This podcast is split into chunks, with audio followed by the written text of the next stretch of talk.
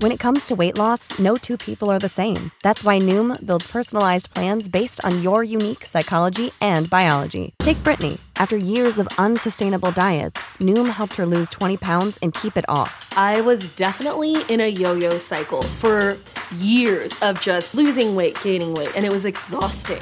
And Stephanie. She's a former D1 athlete who knew she couldn't outtrain her diet, and she lost 38 pounds. My relationship to food before Noom was never consistent. And Evan, he can't stand salads, but he still lost 50 pounds with Noom. I never really was a salad guy. That's just not who I am. Even through the pickiness, Noom taught me that building better habits builds a healthier lifestyle. I'm not doing this to get to a number, I'm doing this to feel better. Get your personalized plan today at Noom.com. Real Noom users compensated to provide their story. In four weeks, the typical Noom user can expect to lose one to two pounds per week. Individual results may vary. What's the easiest choice you can make? Window instead of middle seat? Picking a vendor who sends a great gift basket? Outsourcing business tasks you hate? What about selling with Shopify?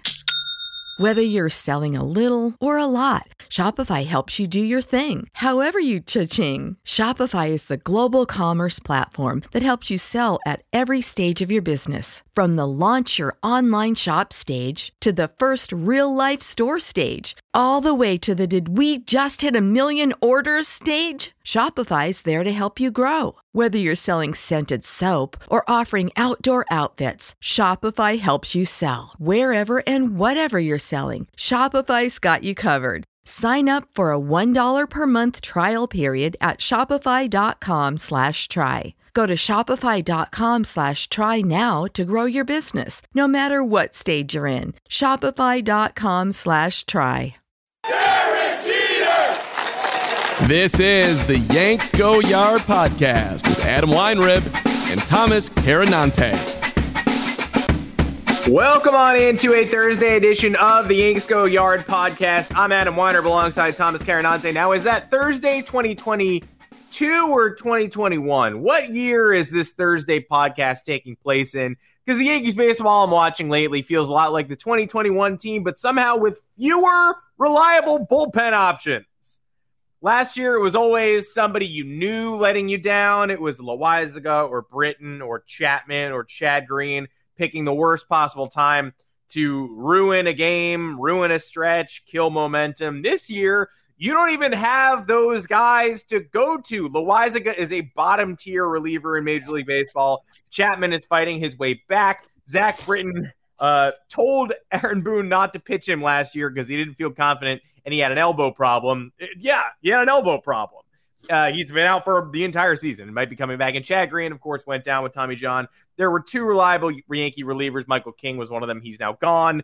Uh, the bullpen has been an abject disaster lately. But guess what? So is the offense, and so is the rotation. The Yankees won the first game of the Mariners series that you might have slept through. They won it convincingly. It was very exciting to see the offense wake up. Then the offense took a nosedive for the two games that followed. Seattle took the series again, just like they did at Yankee Stadium last week. And now we go to Fenway Park. The Red Sox are 54 and 58. They're playing like garbage. Their pitching is the 30th ranked pitching staff in basically every stat since the beginning of the month of July. But does that matter?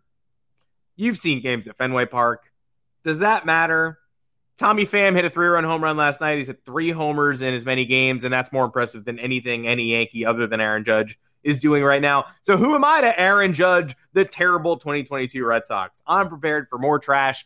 Uh, man, oh man, oh man, what a 2021 throwback. Thomas Carannante, welcome to the podcast. Uh, I, I can't believe we're still doing this. I can't believe that we did this podcast in 2020 and we're like, well, this is the most uh, painful, uninteresting Yankee season I've ever gone through. And at least I can't see my friends or go outside. Then we do it in 2021, and the team is somehow more frustrating. Uh, the the most frustrating, most inconsistent, or most consistently offensively putrid 92 and 70 team you've ever seen gets no breaks all season long. Uh, with a couple of breaks in the right direction, last year's team probably wins 98 games, uh, but they get absolutely nothing that goes their way, and they they live out a worst case scenario, go on the road and lose the wild card game. This year, I mean, what's worse? Never having that consistency like last year, or being 52 and 18 and 61 and 23 and then still now in the middle of August being here saying Uh, I hate this team just as much as I hate last year's team. I was watching a Rougned Odor 2021 home run highlight reel yesterday. That's how painful it's gotten. I like purposely watched that. And here we are with a team that was uh, up until recently had their worst month of the year in July and played 500 ball, and that was frustrating. And now in August, they have just completed a uh, one in seven stretch leading into an off day after again, they were struggling already. I mean, Clay Holmes blew the save to wrap the royal series. So they, but they did take three out of four in that series. And they took the first game right after that against Seattle to push themselves to 70 and 34. Uh, I mean, very frustrating to hear people complain about a 70 and 34 team, I'm sure, as we already were doing last week. This is never easy, etc. Now they're 71 and 41 and going to Fenway Park. So can we complain now? Is one in seven bad enough for us to complain? Is uh, what are they? Seven and thirteen since the break. Is that bad enough? Uh, is ten and eighteen since that blown game the last time we were at Fenway Park? Is that bad enough to complain, or how do you have to get worse? I'm just checking in for the gatekeepers. I think if you're if you're a fair weather fan, you have no right to be upset. Um, if you're just sitting here hanging out for the ride, you see the Yankees are, you know, uh, 71 and 41. Oh, it's pretty good. Pretty good, right? Pretty good. Um, but you know, the first time I got mad at the Yankees this year um, was that Mets series, um, and that was that was what. Uh, not even two weeks ago now. Not even two just weeks ago. over just over two weeks ago. So yeah. that was like Tuesday, Wednesday, two weeks ago. Yeah, and that was the first time it pissed me off because it was what we were. So we warned ourselves, we warned the listeners. Don't know how many there are right now, but we warned, we warned you, guys. you guys. We talked to you about this. We warned you. The 2021 problems never went away. They just went dormant. What's been the problem with this team for since 2020 at least? Because 2018 and 2019 were interesting cases. You had guys go down with injuries, but they had this weird system of depth where they kind of always made the right roster moves and unsung heroes stepped up. You had, you know, what who'd you have? You had Cameron Maybin in one of those years. Mike Ford. Um, yeah. And then, um, I mean, yeah, somebody somebody made Mike me mad Tauchman. the other day. Tauchman, Thairo Estrada. Somebody made me mad the other day and tweeted like, "Ah, oh, this is the same bullshit. This is just like the 2018 to 2021 Yankees." No, it's not. 2018, no. 2018, you don't remember fondly because the Red Sox won 108 games. We won 100. 2019, they lost. Everybody got hurt and they won 103 games. They yeah. just got run out. Eh, that you know they had awful luck at the buzzer there, and the Astros got them with the Altuve home run. Emphasis on buzzer. But 2020, 2021 was a completely different breed. The, the 2019 team was nothing like 2019 regular season. I remember saying I never want this to end because I don't want to have a sour postseason memory attached to this great team yeah. that I really loved watching. And of course, that's what ultimately happened. 2020 uh, and 2021 could not have ended fast enough. Yeah. And like we said, the problems never fully went away. The roster is largely the same from last year. Largely, you know, most of the same characters have returned. you got rid of Gary Sanchez and Gio Urshela and swapped in Donaldson and Isiah Kiner-Falefa, which really hasn't worked out. Um, I do like the better stability at the shortstop position because IKF does make better plays, but – it's it's just not enough, and it's not his fault. It's not IKF's fault as much as fans want to get on his case. It's Brian Cashman's fault. He got a non-shortstop to play shortstop after we already had a non-shortstop playing shortstop. Josh Donaldson has been miserable. Um, I know his defense has been great, and I do value that. Um, but a bat as powerful and influential as his should be stepping up when other Yankees are out, and he's actually becoming worse and worse um, as time goes on. Um, made good contact in that Cardinal series, but then did some unthinkable things over the last few days. Just looking at so many pitches, and it's like, what's going on? Um, and the the you know the the offense going into this going into we we had the lull in the beginning of the season. The team started seven and six, and it was very it was it almost mirrored how 2021 was. Then they mm-hmm. ripped off that huge streak, and now they've hit some adversity. They had a bad, bad scheduling break against the Astros those few times. They didn't capitalize on anything. They lost all three of those games. Um, they go into Citi Field and have a high profile matchup against the Mets. They get pasted in the in those two games. Um, Aaron Judge was by far and away the worst performer in that second game, and one swing of the bat from him, whether it was a single or you know whether it was a swinging bunt or whether it was a double, completely changes that game, and he goes 0 for 4 with three strikeouts, um, whiffing over sliders, which is everybody's worst nightmare for the postseason because we've seen that all too many times. Um, and then more injuries start to pile up. They mismanaged Stanton's injury right before that Met series, and now we don't know how much longer he's going to be out. Anthony Rizzo gets a back injury right during the car, uh, right at the Cardinal series, misses four yeah. straight games. That affects the team. Um, and then you have kind of a, a, wonky pitching staff at the moment. I don't really know, like, why is Albert Abreu here?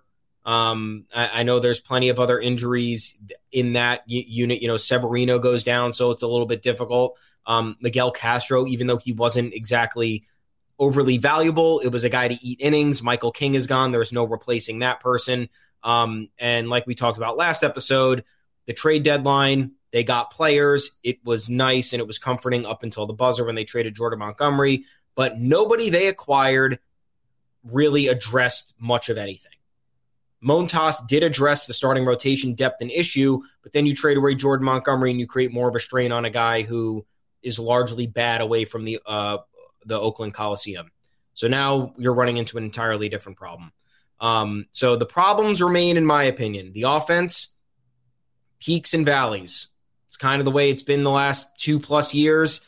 Um, outside of Aaron Judge playing out of his mind for the rest of the, for this entire season, look at every other player on this roster, hot and cold. DJ LeMahieu has rebounded to be uh, what probably a top twelve bat in the league, I'd say. Um, based on average OPS and, and all that stuff. Um, but everybody else, Anthony Rizzo, he is either scorching hot or he's like, okay, what's going on? Josh Donaldson, bad, like like we said.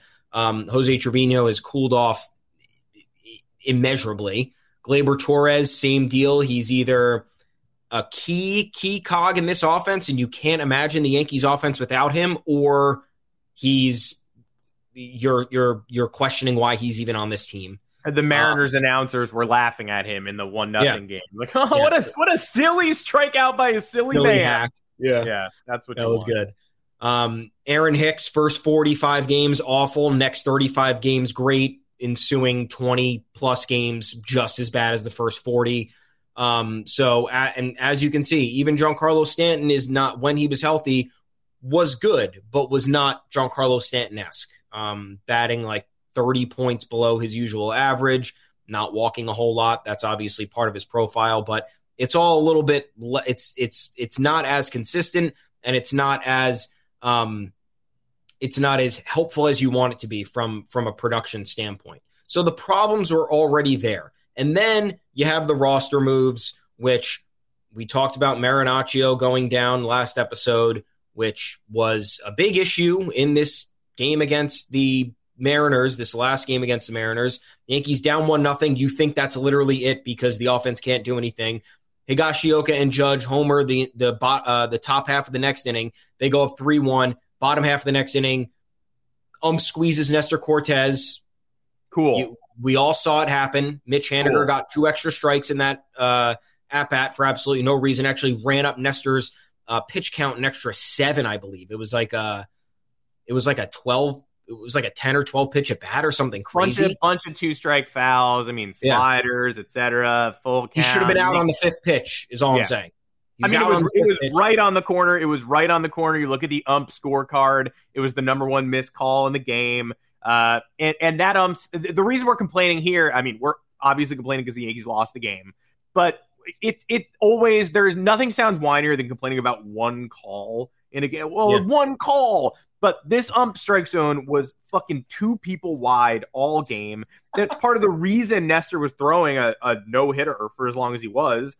And Robbie Ray, it, both of them were dotting the outside corner, but going at least four or five inches off the plate. It was very consistent. And then, of course, the Yankees rally back, take the lead, and then on the 2 2 pitch that does clip the corner, not just the expanded corner, but the real corner that's the one where the ump wants to go, no, got to get it closer. Sorry. Like, that's when everything changes. That's what the Yankees have been experiencing lately. Just shit like that. Like when in 2021, they were one strike away from finishing off a game in Detroit And Justin Wilson, who was on the Aggies, we did have him eh, within the last year or so, dotted the outside corner high with a pitch that should have been called strike three to Robbie Grossman. Umpire said, no, no, find the middle of the plate. And Justin Wilson said, Are you sure you want me to do that? If I do that, he'll homer. And the umpire said, Got to be down the middle. Otherwise, I ain't calling it. And he went, Okay, let's do it. And Robbie Grossman homer to walk the Yankees off. Same shit, different year. Yeah. And the, the 2021 team is back. Yeah, I mean, big kick in the pants to everybody who was like, the coaching changes are going to change everything about this team from 2021 to 2022. I like Dillon Lawson. I obviously love Matt Blake, who was here last year. Both appear to be very good at their jobs, but the DNA is still there. The stink is still there. They swapped Kiner Falefa and Josh Donaldson in for Urshela and Gary Sanchez. I don't want Gary Sanchez on my roster. He's been awful this season. Everybody pointed that out last night too. Gio Urshela, I miss, but I'll take Donaldson's defense as long as Donaldson's hitting like Donaldson. He's not hitting like Donaldson. He's hitting half like two, Donaldson. They made these two very subtle changes, and uh, guess what? Like suddenly the lineup doesn't don't look so good like Thanos snapped. Like I, I was looking at the lineup yesterday, and, and what's what's the issue with this team? Why did they uh, put up nine runs in the opener against the Mariners, then get shut out for 13 innings and make a ton of base running errors, and then uh, go down one nothing in the third game, then fight back on a on a Kyle Higashioka home run, which will never happen again, and then ultimately lose that game. Like, why did the offense look so stale those two games? I don't know. It's because the lineup's full of dudes who suck. Like you look up and down the lineup, and and you know, it's Yankee fan supremacy to say, like, why aren't they hitting? Why aren't they hitting? And then you actually look at the lineup and you're like, they're not hitting because there are no hitters here. There's there's nothing to work with, especially in the finale where it's DJ LeMahieu, who's been excellent. Like you said, a top 10 player in, in the game right now in terms of, you know, execution, getting all those numbers up. Aaron Judge, who's the MVP of the league. Anthony Rizzo coming off a bulky back and facing Robbie Ray a lefty who buzzsaws people. Dumb. Dumb feels bad, and I don't have a lot of faith in him there. And then, of course, he struck out in a big spot with two on and two out.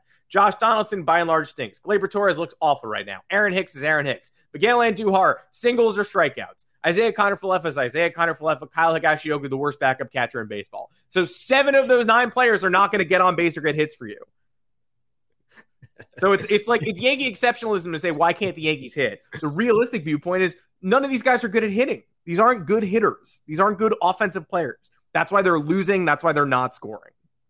Yeah, and it's crazy to me because this is what this is where the 2020 and 2021 feelings come in because and it's like at the trade deadline too. This team has an injury history, whether it's bad luck, whether it's recurring stuff, whatever it is. Someone's always injured. Aaron Judge was injured 2018 and 2019. Giancarlo Stanton has been injured now for a very good portion of his Yankees tenure. Um, Luis Severino's been injured for four years. Um, we've seen various bullpen arms come in and out with elbow issues. Um, we've seen, you know, various starters just hobble to the finish line. The Yankees seemingly built this roster as if just depth wasn't a concern of theirs. It's oh, we got a lot of good players, so that should be fine. Uh, yeah, you got a lot of good players, but there's no guarantee anybody's going to stay healthy. So that's why when Jordan Montgomery gets traded, it's like so you're just relying on these five guys to just do the rest of the work for the remainder of the season, and they're going to stay healthy. What happens if one of them gets injured? What happens if two of them get injured? Very, very realistic scenario that we've seen unfold many a time. And now you look at the lineup and the depth here just once again is not good enough. Um, Miguel Andujar, who shouldn't be here because he's now requested a trade two times, mm-hmm. is not really a suitable major leaguer, at least on this team, and that's what he's proven. Whether it's his fault or not, I think it's mostly the Yankees' fault for failing to give him consistent playing time and a role on the bench. But he also doesn't fit into their defensive plan, so he's just not a player that should be here.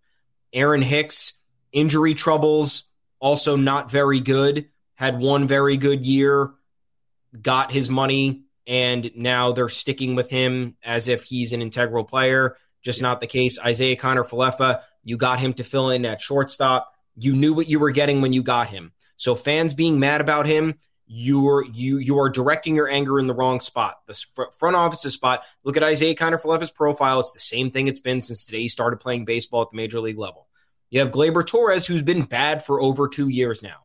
So largely bad. I know he had a good start to this season, but the numbers are still fairly pedestrian. You know, he's he's very good when this lineup he, he's he's above average when this lineup is fully healthy, and he's unplayable when a piece of the puzzle gets taken out because then he starts to see pitches and he can't handle it.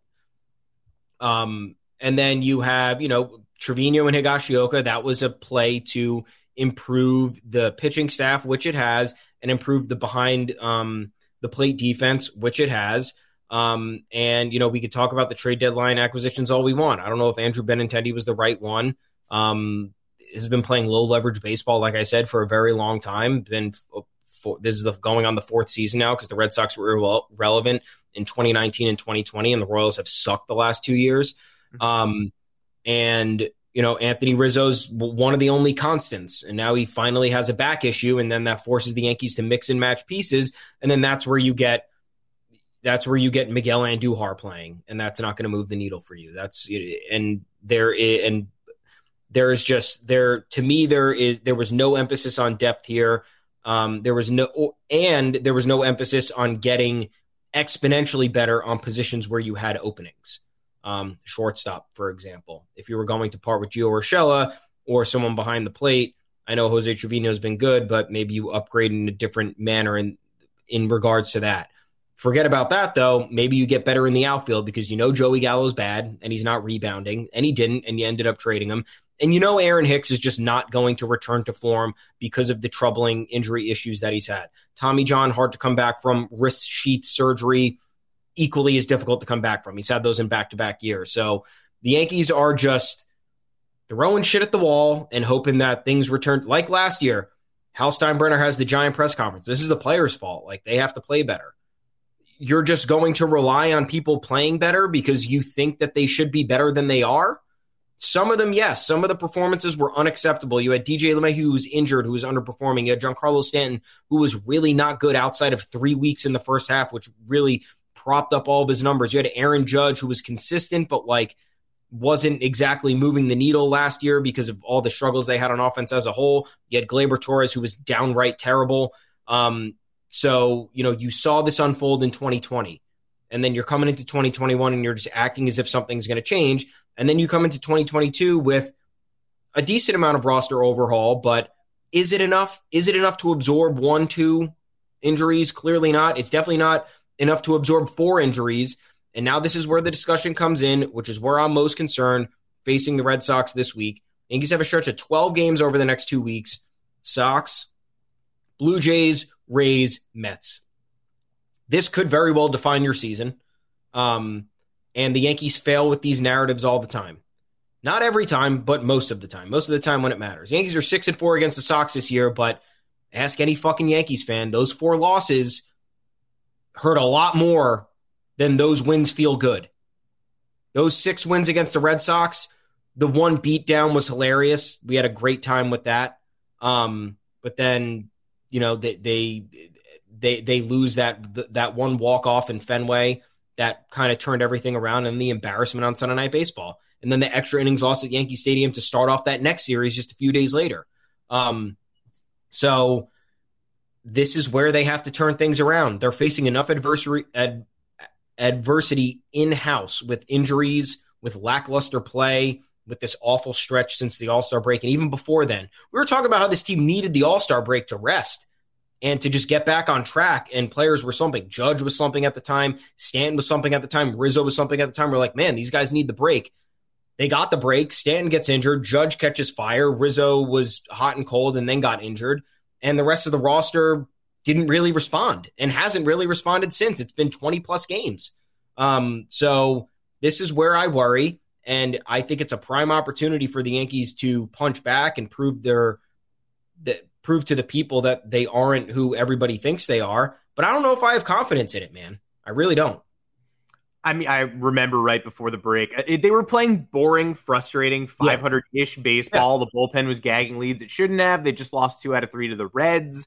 They lost that incredibly frustrating game at home against the Red Sox. And then they reel off two blowout wins to end the first half. And you're like, all right, bad July, bad start to July. but they've basically drawn even now. They're 64 and 28 at the break, and you go, I think, you know, they they were 61 and 23 to uh, 64 and 28.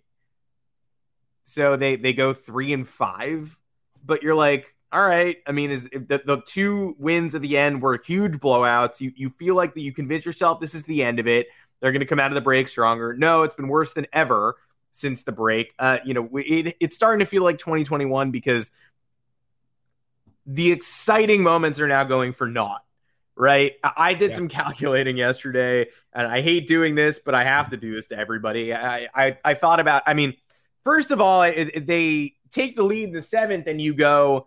I have no idea who's coming in from the bullpen. Like, I hope there are people out here without Holmes and Chapman who had both pitched two straight days. I don't know if I trust either of those people anyway, but I'm already going, all right, it's 3 1. You know, Judge hits the home run. When it's 2 1, you're like, this is nothing. When it's 3 1, you're like, all right, 3 1. Two run lead for Nestor, hopefully for an inning, and then two innings of bullpen. Who's it going to be? Not Holmes, not Chapman, not Wandy, probably, who'd thrown like an inning plus the night prior. So you're thinking it's going to be like Effross and Trivino. Can those guys hold a two run lead? I think Effross probably can get through his inning unscathed. And I think Trivino, it's probably going to be two on, two out. Is he going to get a huge strikeout or is he going to give up a huge homer? Uh, so that's what I'm thinking. Of course, it never gets that far. Nestor single, Hickey pass balls, squeeze, single. They bring in Albert Abreu, who's who's next to useless, uh, and immediately strikeout two run homer. And they have two innings to come back, and they don't do anything. The game is already over. Support for this podcast and the following message come from Corient. Corient provides wealth management services centered around you. They focus on exceeding your expectations and simplifying your life. Corient has been helping high achievers just like you enjoy their lives more fully, preserve their wealth, and provide for the people, causes, and communities they care about. As one of the largest integrated fee only registered investment advisors in the U.S., Corient has deeply experienced teams in 23 strategic locations. Corient has extensive knowledge spanning the full spectrum of planning, investing, lending, and money management disciplines. Leverage Corient's exclusive network of experts to craft custom solutions designed to help you reach your financial goals, no matter how complex they may be. Real wealth requires real solutions. For more information, connect with a wealth advisor today at corient.com. That's C O R I E N T.com. Corient.com. You know how to book flights and hotels. All you're missing is a tool to plan the travel experiences you'll have once you arrive. That's why you need Viator. Book guided tours, excursions, and more in one place. There are over 300,000 travel experiences to choose from, so you can find something for everyone. And Viator offers free cancellation and 24 7 customer support for worry free travel. Download the Viator app now and use code Viator10 for 10% off your first booking in the app. Find travel experiences for you. Do more with Viator. Without the ones like you, who work tirelessly to keep things running, everything would suddenly stop Hospitals, factories, schools, and power plants, they all depend on you. No matter the weather, emergency, or time of day, you're the ones who get it done. At Grainger, we're here for you with professional grade industrial supplies. Count on real time product availability and fast delivery. Call clickgrainger.com or just stop by. Grainger for the ones who get it done. I'm already entering the Abreu appearance. I'm already like, I have no idea who's coming from the bullpen. This is going to be a tough one to hold. They didn't hold it, but I hate blown saves more than I hate anything. And, uh, you know, I, I think that probably goes for most people. Blown leads, blown saves, most frustrating kind of loss. You want to minimize that where you can. Starting on July 9th, when the Yankees did blow that game at Fenway in extra innings, Donaldson bobbles the double play ball. They could have ended it. Bogaerts at the plate. Verdugo hits Wandy's ball in into right field. They lose 6 5 awful loss, but just one, right? Since then, let's count that game. So, like, including that, starting with that game to now, the Yankees have taken a uh, a lead of three runs or fewer into the seventh inning seven times. They have blown six of those. They're 86% likely to lose a game that they lead by a slim margin in the late innings. I've never seen anything like this. The 2021 Yankees obviously lost so many close games, blew so many saves. Tonight is a Field of Dreams game. That was a very memorable blown save for the Yankees last year. On the biggest stage, they blew that 7 2 lead in Houston. They blew that no hitter game at Fenway. We don't need to tell you how many leads the Yankees blew in the late innings last year. But from the Fenway game to now, which is over a month of baseball, the All Star break is in there. But seven late inning, and this isn't save opportunities in the way like a three run lead in the sixth. People score save opportunities weirdly. This is slim leads. And the only reason I'm bumping the threshold up to three runs is because they blew a three nothing lead to the Reds in the ninth inning as part of this. And the seventh inning gets included because of yesterday and because of Gerrit Cole taking them out with a 3 2 lead in Baltimore. The only save opportunity the Yankees ended up winning was the game where Michael King got hurt and Clay Holmes came in and saved the day. And that was a 7 6 win in Baltimore. That is it in a month. And so to make it worse, how does he make it worse? It's not possible to make it worse. I'll make it worse. What did we say in the first half? In May, in end of April, May, June, July. What do we say? All the Yankees do is come back. That's why this team is different than last year's team. Last year's team rolled over dead. Last year's team took big leads and blew them and lost. All this Yankee team does is come back. They were in every game. They had only uh, uh, wins or close losses. They fought their way back into everything. That hasn't changed. The Yankees are still coming back and rallying late in games. Often they're tying those games or taking the lead. Since that July 9th game, recent losses featuring inspirational late rallies. July 9th, 14th, 15th, 21st, 27th, 31st, August 2nd, August 10th. Recent wins featuring inspiring late rallies, the middle game against the Reds, and July 29th against the Royals when they came back from 5 3 down in the eighth inning. Those are the only games they've rallied and won since that Fenway game. You want me to take it down and, and go granular so that you know I'm not making this up or, or trying to figure out what I classify as an inspiring late rally? July 9th, the Boston game, 5 3 lead in extra innings. July 12th, it's not even it's not even in this. July 14th. Yankees against Reds. Gleyber ties it with a three-run home run in the eighth, 4-1 to 4-4. They lose 6-7 in extras. July 15th, the very next day, Yankees dormant against the Red Sox, tie the game in the ninth, winning run on third. They don't score, winning run on third again in the 10th. They don't score, lose on a wild pitch by Michael King. Come on.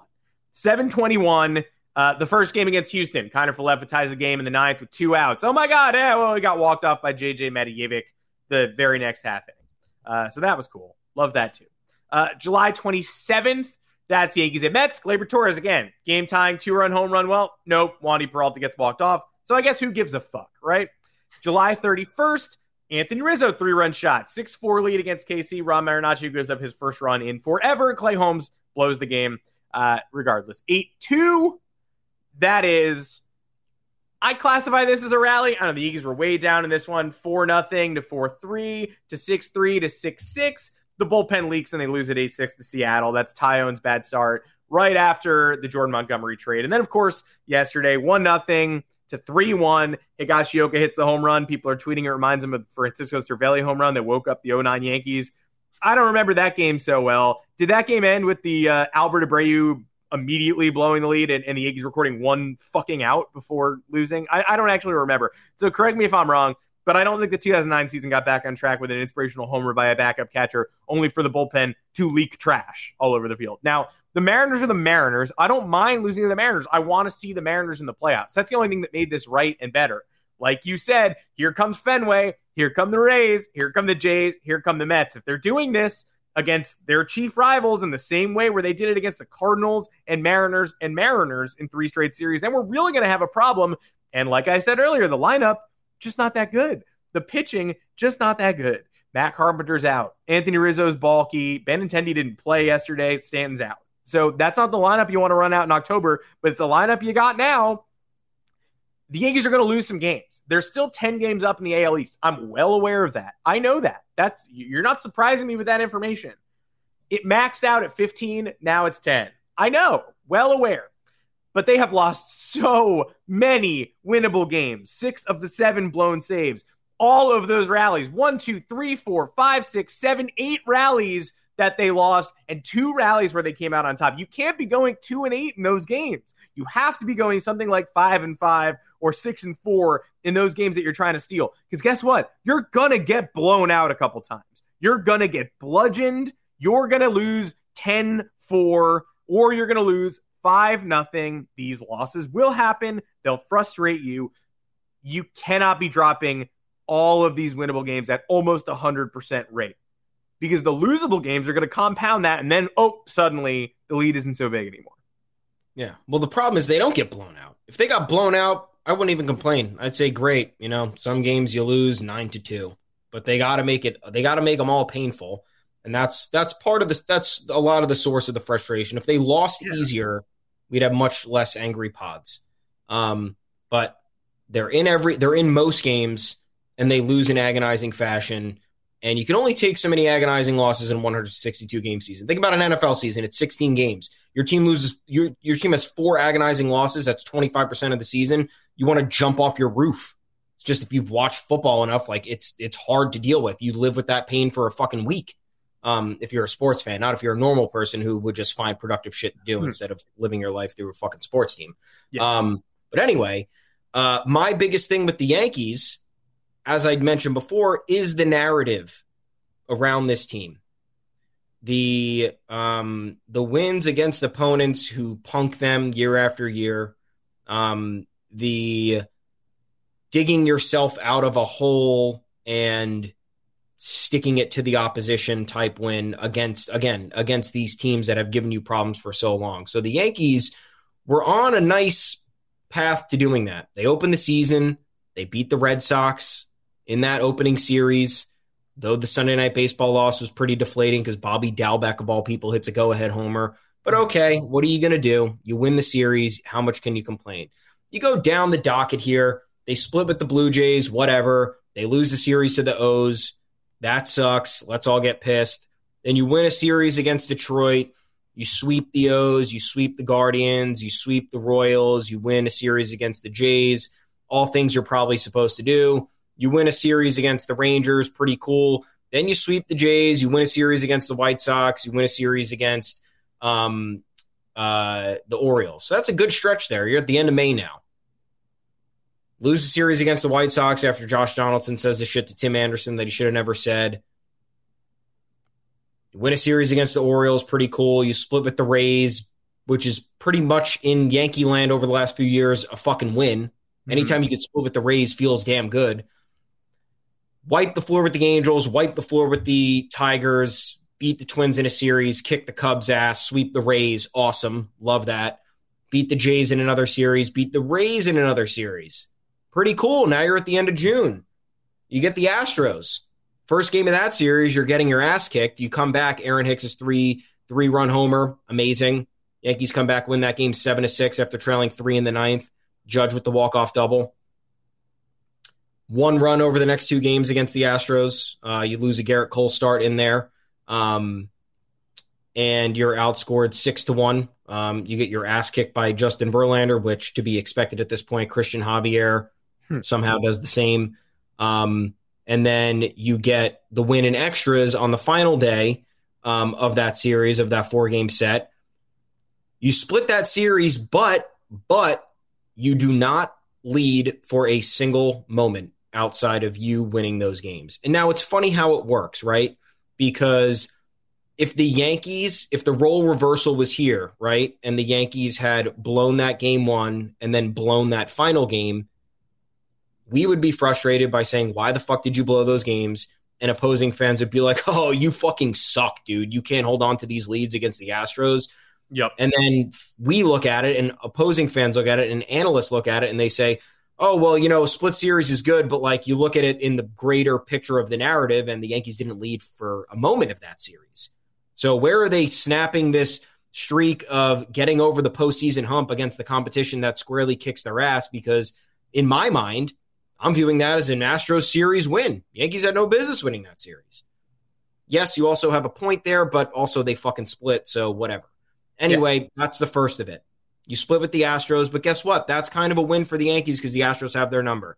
Sweep the A's. You have that random one game series against the Astros because of a, the, the beginning of the year schedule change. You lose two to one. JJ. fucking God. JJ JJ Matijevic. Why?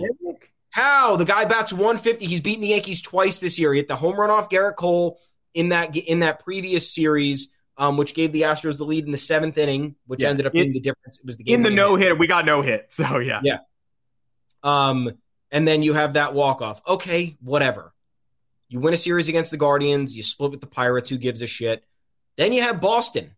Okay, let's turn it around, folks. Let's turn this ship around. First two games, six five. You have a good. You have a you have an oak you kick um Winckowski's ass, Gerrit Cole cruising, and then unravels in what the fifth or whatever. Yeah, game ends up being closer than it needed to be, but a six five ma- win. Bullpen masterclass though. Clay Holmes was awesome in that game. Yeah. I, I will never stop thinking about this weekend until the Yankees turn things around because this was a weekend that, of course, the last two games of the series go a certain way, but in that first game, Holmes is unreal. And John Sterling says, I'd rather have this guy than any reliever in baseball. And then the literal very next time he appears in a game, he struggles and he's basically been off 75 to 80% of the time since yeah. then. Yeah, it's fucking crazy. but after that win, which was great, six five, the Yankees kicked their Boston's ass the next night, twelve to five. That was one of the that was one of the most enjoyable games I had. This, even though it wasn't as it wasn't as uh, it wasn't as an ass kicking victory as you would like it to be because the Red Sox loaded the bases. They were one swing away from making it a very close game. Several. It was still a nice win. Miguel Castro got the win there. You're feeling good. Lucas Luetge gets to save. Okay, cool. That's good. You know, we'll take. We're two games up. Then you have the extra innings loss on Saturday. Then you're like, fuck this and fuck you, and this sucks. Getting greedy to capture. Look, if you're going into the game greedy and being like, I need this win, like I want this win to go up three nothing, like you're an asshole. But if you're complaining that you blow this late lead, that you know, arguably should you have blown, you give up that one run in the bottom of the eighth, which frustrating as hell as hell as it is, mm-hmm. and then you go up two and then you give up three in the tenth, like that's frustrating. That should be a win based on how the Yankees were playing at this time. And, and then you have bobble, bobble double play, bobble, bobble double, play, play ball. Yeah. So bobble, like bobble double play. Not only like it's it's a lead you shouldn't blow several times, but like, hey, weird stuff happens at Fenway. It is what it is. You'll still you'll take the Yankees all day. First and second, one out. Bogaerts at the plate up five four in extras with a reliever you trust on the mound. I'm still going. I mean, the 2022 Yankees, all the breaks are falling their way. They can still get out of this. Yeah. Bogaerts has come up small against us a number of times. All we need is a double play ball. We fucking get it, and Donaldson can't cuff it. And from that point on, the game's obviously over. And from that point on, everything's over pretty much. Next night, Sunday night baseball, Yankees go up 4 0, 6 2, lose 11 to 6 after Barat. Christian Vázquez kicks our ass again. JD Martinez Christian Vázquez, thankfully, no longer on this team after the trade deadline. But yeah, but where'd he go? Astros. Yeah, I know. But for now, we don't have to face the Astros for the rest of the year. I'll worry about that later. We have to face. We, we, we don't have to worry about Christian Vázquez this weekend, which is really we need every break this weekend we can get. These two losses essentially spiral the rest of the season. Yes, the Yankees beat the living piss out of Boston right before the All Star break, but again, the Yankees needed this All Star break, and Boston is not good. Don't forget about Boston is a bad team. They have horrible pitching. They have the worst pitching in the league since the All Star break. They're like 25th in most metrics at this point. Yankees Hold come on. out of let the break. Me, let me get the Red Sox pitching oh. stats while you go, and then yes, because uh, I know Red Sox stats, an account that blocked me at some point and then unblocked me, and I thank you for your service. Uh, the Red Sox pitching in July and August. This doesn't count last night when they also got boinked around the field, and the uh, Ryan Brasier got his ass kicked, and the Braves won.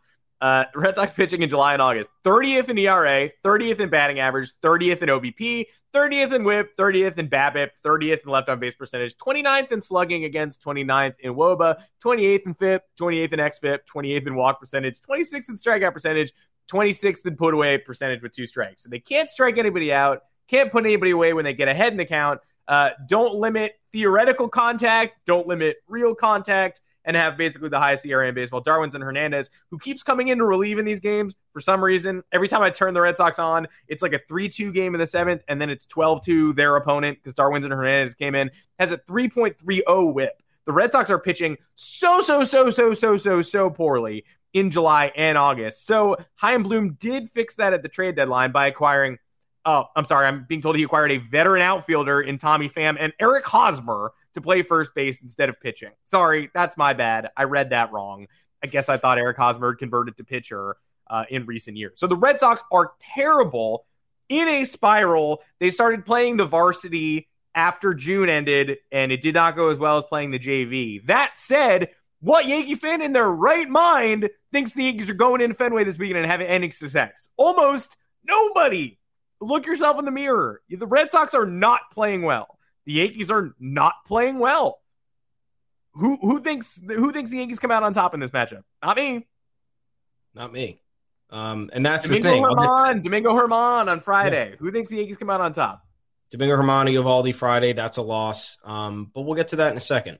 Yeah. So then you get the break. You get the fucking All Star break, which you all been begging for. Everyone's begging for the All Star break. This team needs day off, days off. But guess what? The team's best players didn't get any fucking days off. So the only people who mattered got no time off. You come right out of the break, doubleheader in Houston again to make up for the scheduling snafu because Rob Manfred's an asshole. You lose both those games in Houston. Um, JJ Matovic, JJ again. That, that was him, right?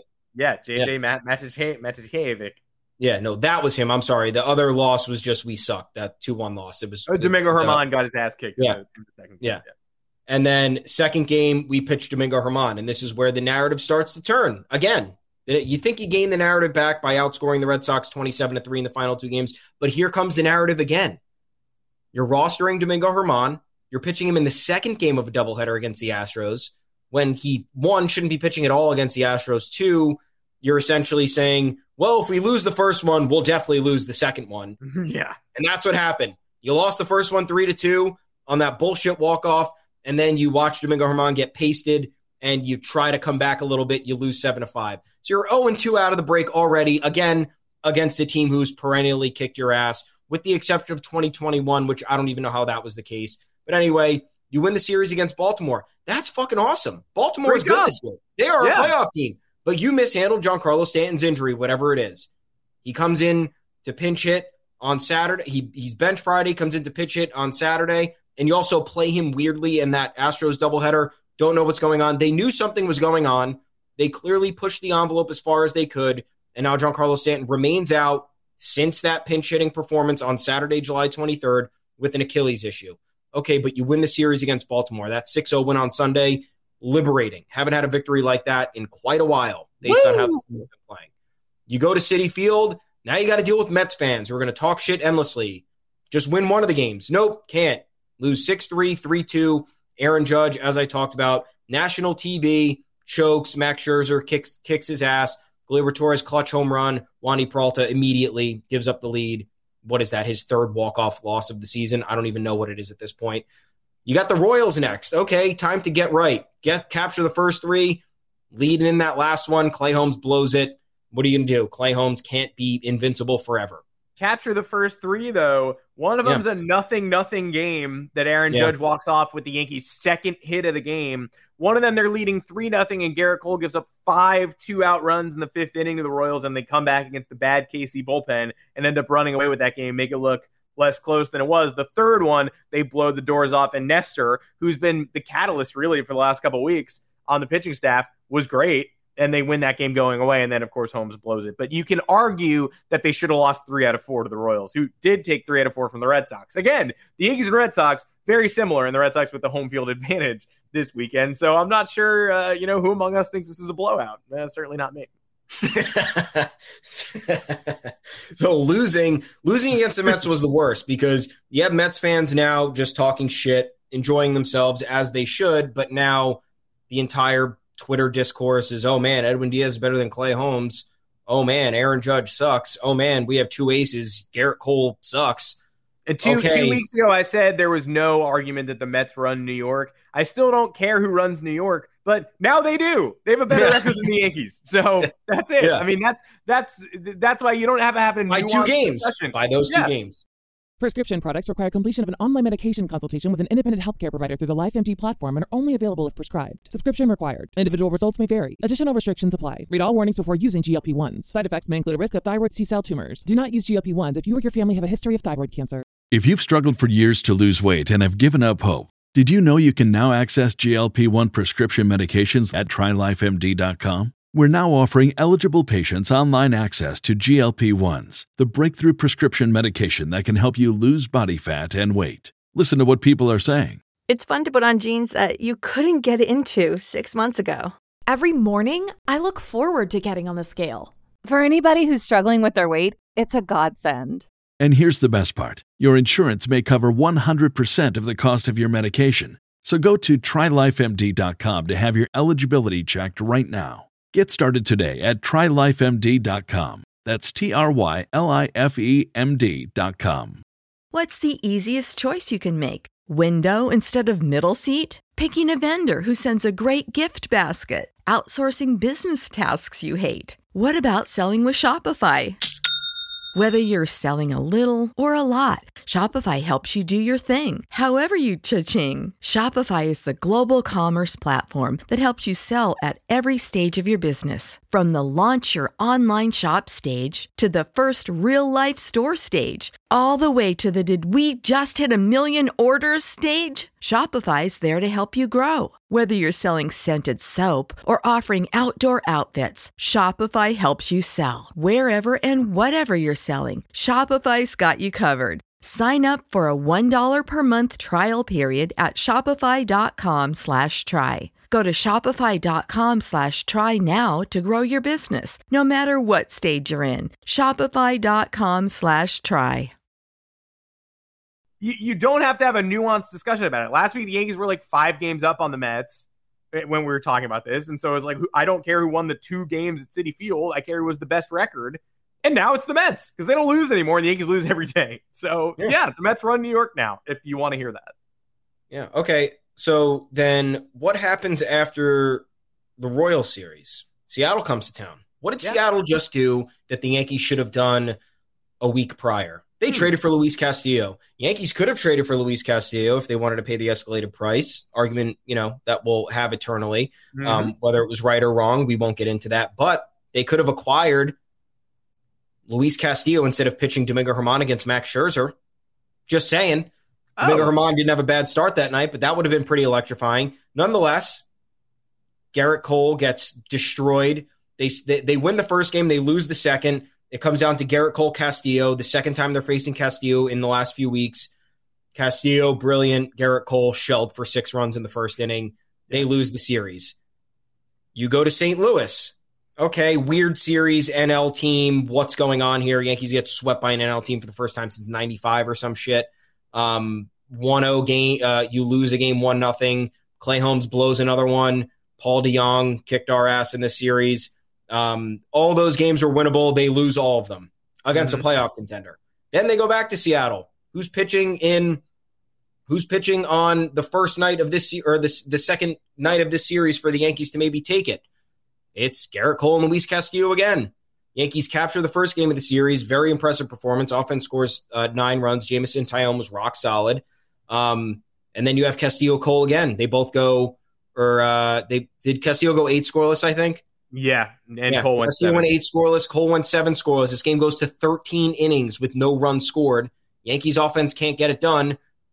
They end up losing one nothing in, in the 13th because of idiotic base running. So now they've lost to Luis Castillo three times mm-hmm. in the span of three weeks. Not even, not even three weeks. Um, you lose a, nas- a highly nationally televised game against the Mets in fairly embarrassing fashion because your best player can't get it done. You get smacked right out of the break against the Astros, who are, you know, are your daddies until further notice. Um, and all these winnable games that you have that are decided, you know, you have the Seattle game decided by two runs. You have that um, Royals game, which ended up, you know, uh, uh, Clay Holmes gave up that home run. Um, you have all those St. Louis games. Just win one of those, and then you have yesterday and Tuesday where there was a combined, a combined in all these games, eight runs scored, and the Yankees lose by a combined two runs. So tell me where the narrative is being flipped because they're losing to teams in agonizing fashion that have kicked their ass for years now. And then they're losing games against lesser competition and not being able to overcome the roster adversity when the games are within reach. So you tell me why this Fenway series is going to be any different than any of than any of the others in recent past. yeah, I'm already begging to leave Fenway and come home and play the Rays and Jays at home. And then by the middle of the Rays series, I'll be begging for these good opponents to get the fuck out of my house because that's how it works. um, I mean, these these Yankee splits are so painful to read. They they're seven and thirteen in the second half, but they've outscored their opponents 94 to 89. Come on. Come on. They're Come 30 on. and 20. They're 30 and 26 on the road. That's not very good. Like for a great team, that's not very good. 30 and 26 on the road. They've scored 291 runs and only allowed 210. They have a plus 81 run differential on the road. and They're 30 and 26. That means they're losing an inordinate amount of heartbreaking road games and winning all these blowout road games. And, and that's turning the record against them. That is so frustrating. And by the way, the Yankees make roster moves uh, with the confidence of a team that's 30 games over 500 and 10 games up on the AL East. And you know why they do that?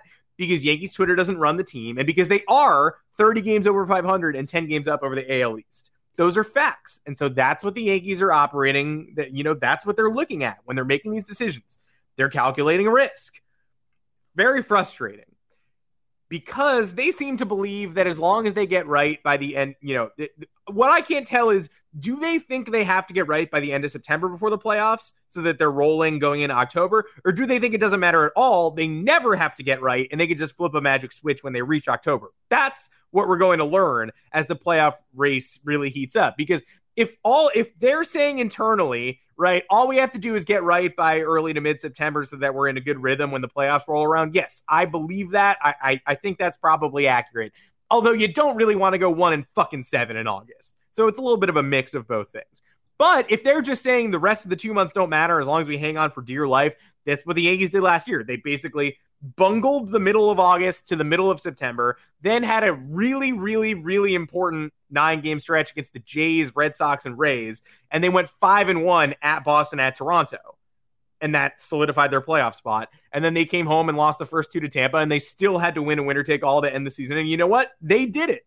So congrats to them. They they were really brutal down the stretch, and they did exactly what they needed to do to clinch a playoff spot once the lights were brightest. Then, of course, they lost the one game playoff, and the season mercifully ended. But this year, are you planning to get right when everybody gets healthy in early September, or are you just saying, are you resting on your laurels and just saying we don't need to do anything of note over the final two months of the season as long as we get in October? Because I don't think that's true.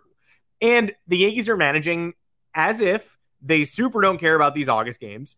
Isiah Kiner Falefa is not going anywhere. You can send his parents death threats as much as you want. You can tweet at him and try to unearth old tweets, try to make him hate the Yankees fan base as much as Joey Gallo does. That's really that's a winning maneuver. That's what nice people do. They just you can write in a column that Isiah Kiner Falefa isn't the right fit for this team.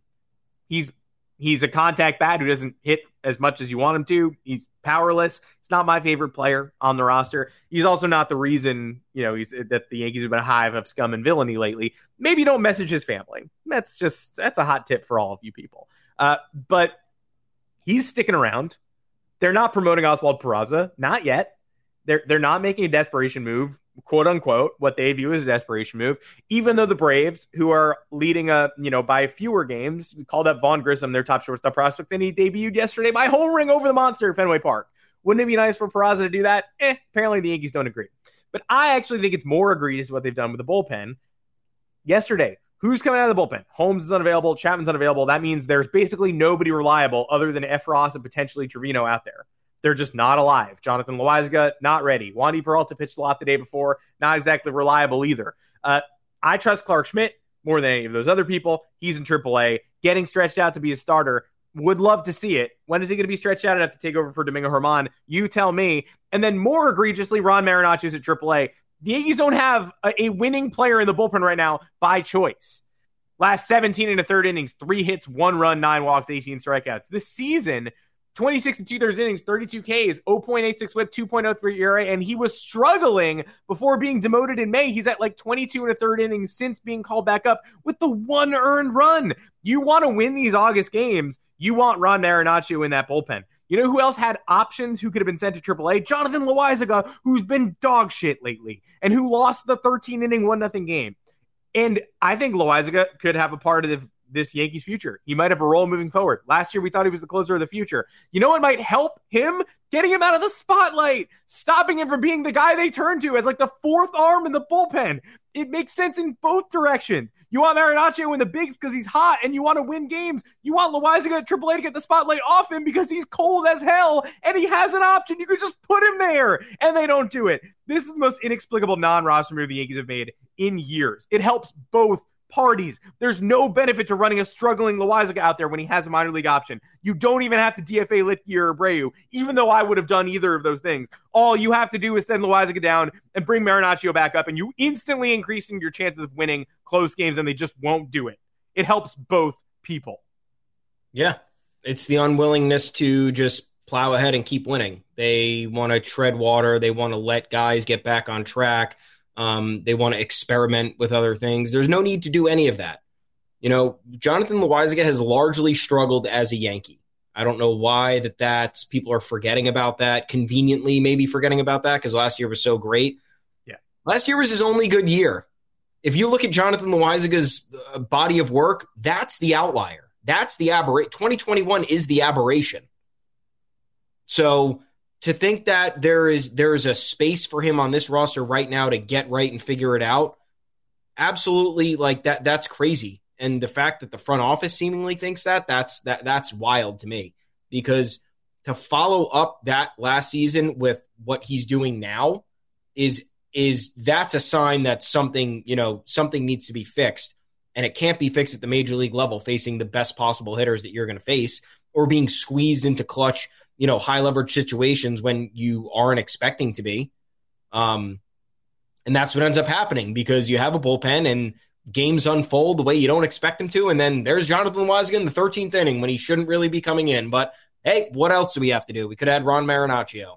Um, that roster move screams to me like we'll just wait it out. We'll figure this out. No time to figure it out. There's never really any time to figure it out. You know, maybe you had time to figure it out when you went 40 49 and 16 or whatever it was. You know, maybe that stretch you had time to figure things out. But at that point, you didn't really need to because you were playing so well and you could just keep keep firing through. Now they've reached a point where they could maybe experiment. They could experiment with some things, but they're also playing really bad baseball. When you're playing really bad baseball, there's no time to experiment.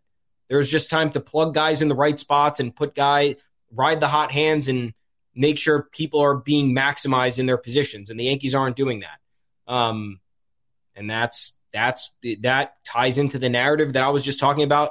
Not beating the teams that you need to beat, not uh, overcoming adversity when you need to come overcome adversity. The Yankees being complacent has also been a storyline here for for years now. Complacent, we'll be fine. We'll stand pat at the trade deadline. We have enough.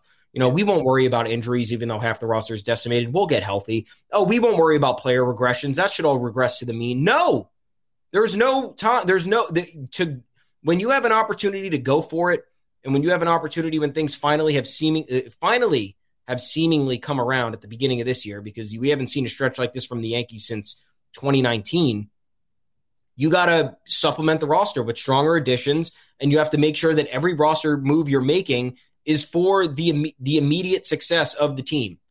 Because why are you going to put yourself in peril in August and September when you don't need to be there.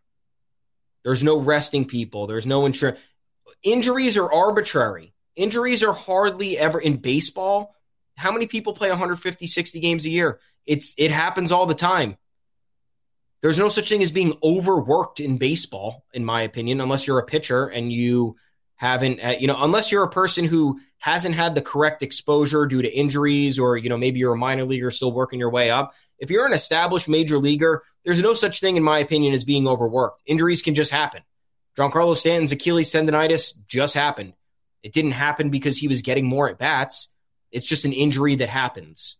You can't prevent stuff. The pitchers have pitchers. You could be throwing 150 uh, amazing innings, and then your elbow snaps off the next outing for for no no reason.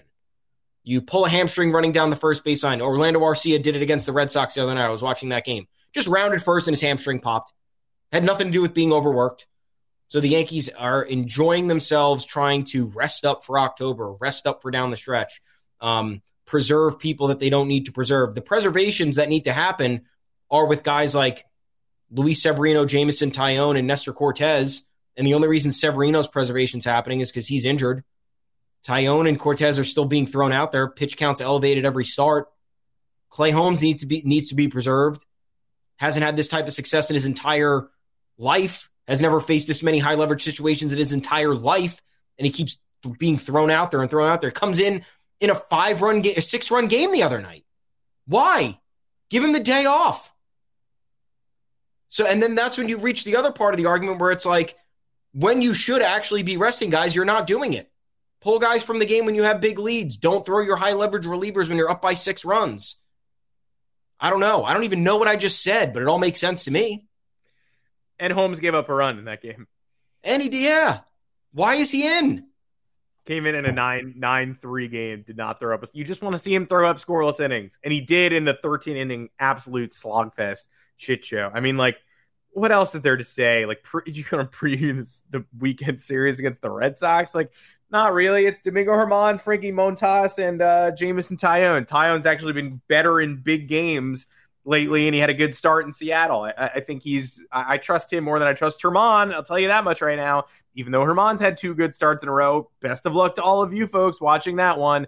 Uh, I don't think the Yankees faced Nick Pivetta in this series. He gave up a three-run home run yesterday, fell to the mound and sucked his thumb. I just want to all celebrate that moment while we still can because I don't know how many more positives we're getting this weekend this is it. You, you want to pretend you can you can crank it up in October, then fantastic, because you're not going to make it to October in an advantageous position if you can't handle the Red Sox, Rays, Jays, and Mets over the next week and a half. Uh, the Yankees are the records against their rivals this year are good. Six and four against the Sox, seven and three against Tampa, eight and four against Toronto, eleven and five against the O's, who are now in flames. Those games are all banked. They're all over. You did it congrats. Some nice wins, couple tough losses, more wins than losses. Now you got to step up and do it again. It, you can't only do it for half of the season.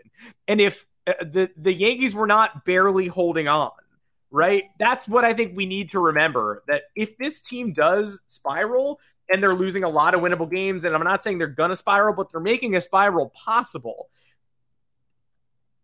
If they do spiral, it's a complete reversal. And some of it's injury related. They lose King, they lose Severino, they lose Stanton. They Rizzo's not the same guy right now. They lose Carpenter all in a row. Those really hurt. Uh, and, and so this is not quite the same team that played in the first half, but they are bludgeoning people in terms of uh, runs scored versus runs allowed. The run differential is monstrous. All the factors that indicate team success indicate the Yankees should be an extremely good team.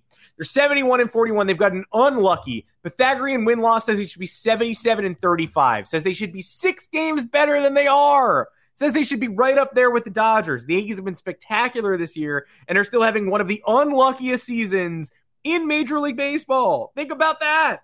So all of the numbers say they should be even better than they are if they continue to perform this poorly. That is a stunning reversal, and it's really difficult to argue that that that's even something that a staff should be able to handle. But if that does happen, you got to go full 95.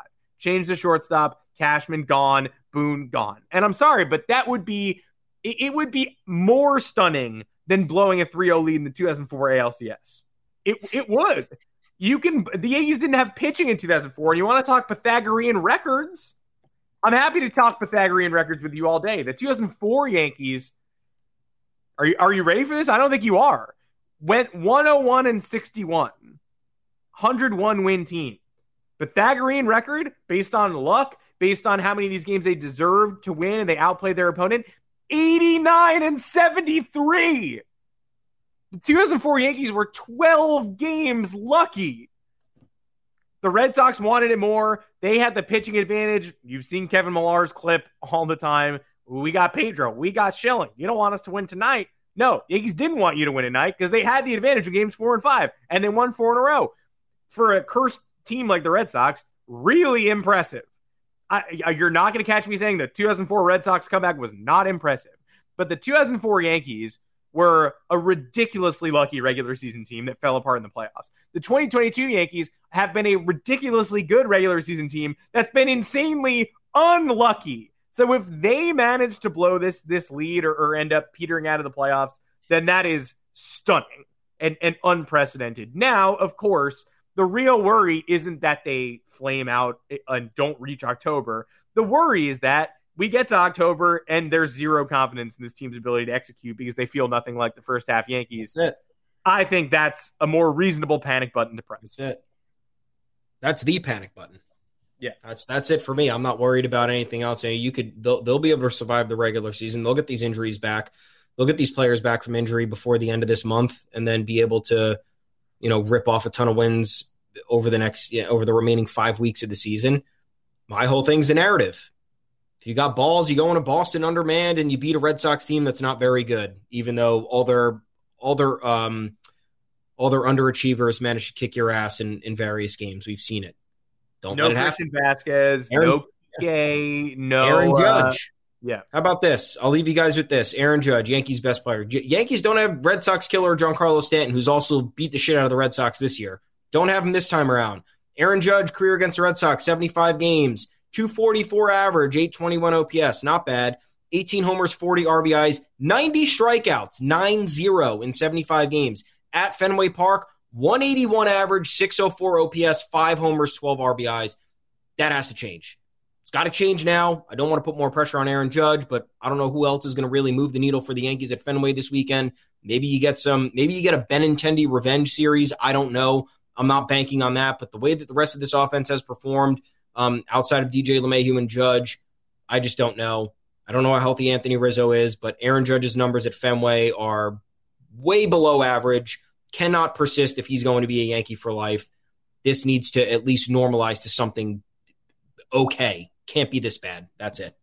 I keep forgetting they're not playing tonight. We have a merciful day off from the Yankees before Yankee Sox starts. That is it for this edition of the Yanks Go Yard podcast. Make sure to find us on Apple Podcasts, Google Podcasts, Spotify, wherever you get your podcast.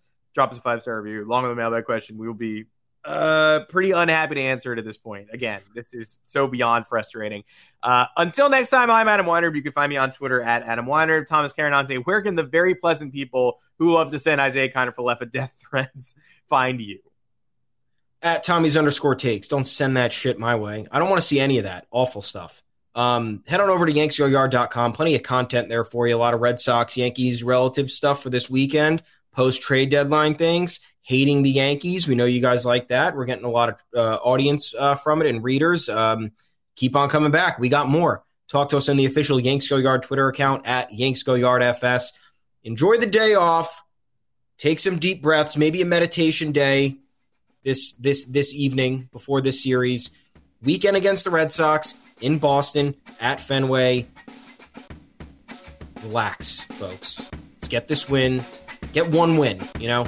Get a series win, but you can't get swept and don't make it look ugly and have it be awfully painful. Let's just try to get through this together. We'll have the good vibes going in. Maybe Yankees will prove us something. We'll talk to you next on Monday. Yes, we will.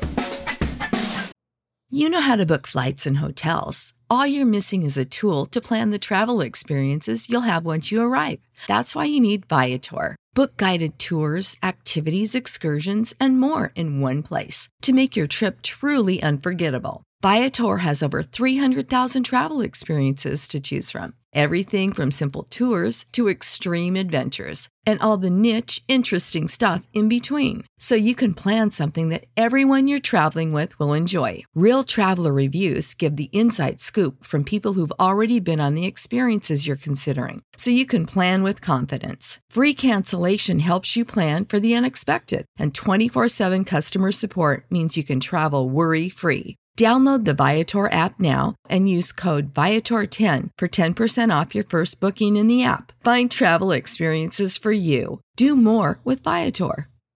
Support for this podcast and the following message come from Corient. Corient provides wealth management services centered around you. They focus on exceeding your expectations and simplifying your life. Corient has been helping high achievers just like you enjoy their lives more fully, preserve their wealth, and provide for the people, causes, and communities they care about. As one of the largest integrated fee only registered investment advisors in the U.S., Corient has deeply experienced teams in 23 strategic locations. Corient has extensive knowledge spanning the full spectrum of planning planning, investing, lending, and money management disciplines. Leverage Corient's exclusive network of experts to craft custom solutions designed to help you reach your financial goals, no matter how complex they may be. Real wealth requires real solutions. For more information, connect with a wealth advisor today at corient.com. That's C O R I E N T.com. Corient.com.